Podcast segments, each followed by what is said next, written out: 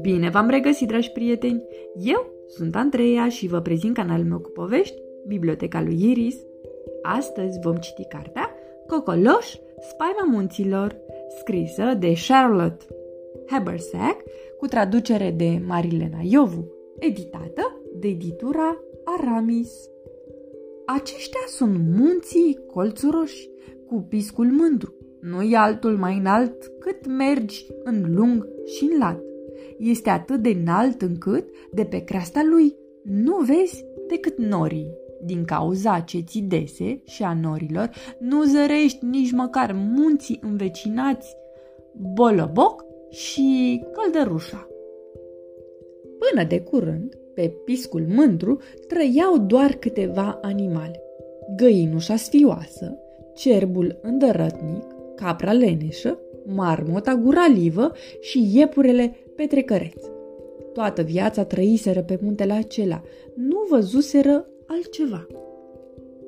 Într-o zi, animalele de pe munții colțuroși au aflat că un anume cocoloș voia să urce pe vârful lor. I se făcuse prea cald acolo jos în vale. Între animale s-a stârnit mare zarvă.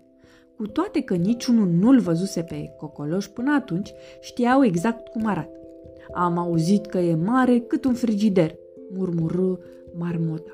E zdrențăros, ca o periuță de dinți folosită prea mult, behăi capra.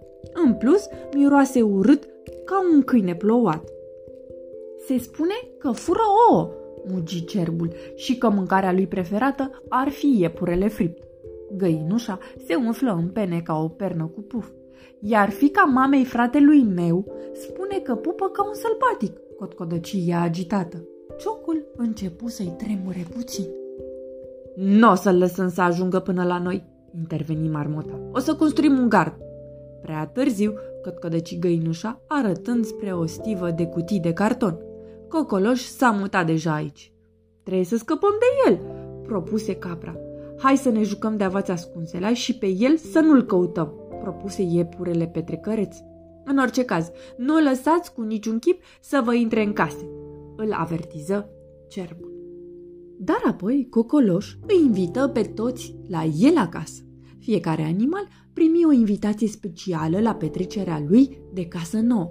Firește, nimeni nu voia să meargă, cu o singură excepție, iepurele. Nu te duce, îl sfătui capra pe iepurele petrecăreți. N-ai să scapi cu viață de acolo. O să te înghită cu tot cu oase și blană, îl avertiză cerbul, încât nu o să rămână nimic din tine.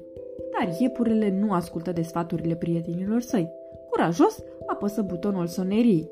Ușa se deschise, iar iepurele petrecăruți dispăru în adăpostul înfricoșătorului cocoloș. În tot acest timp, celelalte animale se ascunseră în tufișurile din jur, așteptând ieșirea iepurelui petrecăreț. Trecu o oră, trecură două, trecură trei, când văzură că iepurele petrecăreți nu ieșise nici după patru ore, au crezut că fusese servit ca friptura la petrecerea de casă nouă a lui Cocoloș. Hotărâră să intre în forță în casa acestuia, dar în clipa aceea ușa se deschise. Cu bine!" Se auzi vocea pițigăiată a lui Cocoloș. Și îți mulțumesc, a fost o seară deosebit de frumoasă se ridică pe vârfuri ca să-l poată îmbrățișa mai bine pe iepurele petrecăreț. Deodată, în întuneric, sări o mulțime de perechi de ochi care îl priveau fix. Cocoloș scânci și sări în brațele iepurelui. Urecheatul izbucni în râs. nu îți fie teamă, îl liniști el pe Cocoloș. Nu sunt decât prietenii mei. Iepurele le făcu semn prietenilor lui să se apropie, astfel încât Cocolos să-i poată vedea mai bine. Iar aceștia îl văzură și ei mai bine pe Cocoloș. Toată lumea izbucni în râs ușurată. Credeam că ești mare și lățos, spuse marmota, și că miroși urât ca un câine plouat, adăugă capra neagră.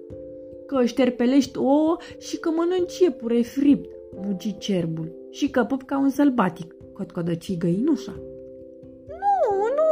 râse Cocoloș. Ce prostii! Nimic nu e adevărat, deși aveți dreptate într-o singură privință, spuse el și ridică arătătorul. Animalele îl priviră speriate. Care?" strigară toate într-un glas. Tot ca un sălbatic!" Serios?" cotcodăci găinușa, iar ciocul îi tremură ușor. Iar acum, Fiindcă sunteți toți aici, haide să ne cunoaștem mai bine!" spuse vesel Cocoloș, invitându-i la petrecere. Sfârșit! Pe curând, dragi prieteni! Somn ușor!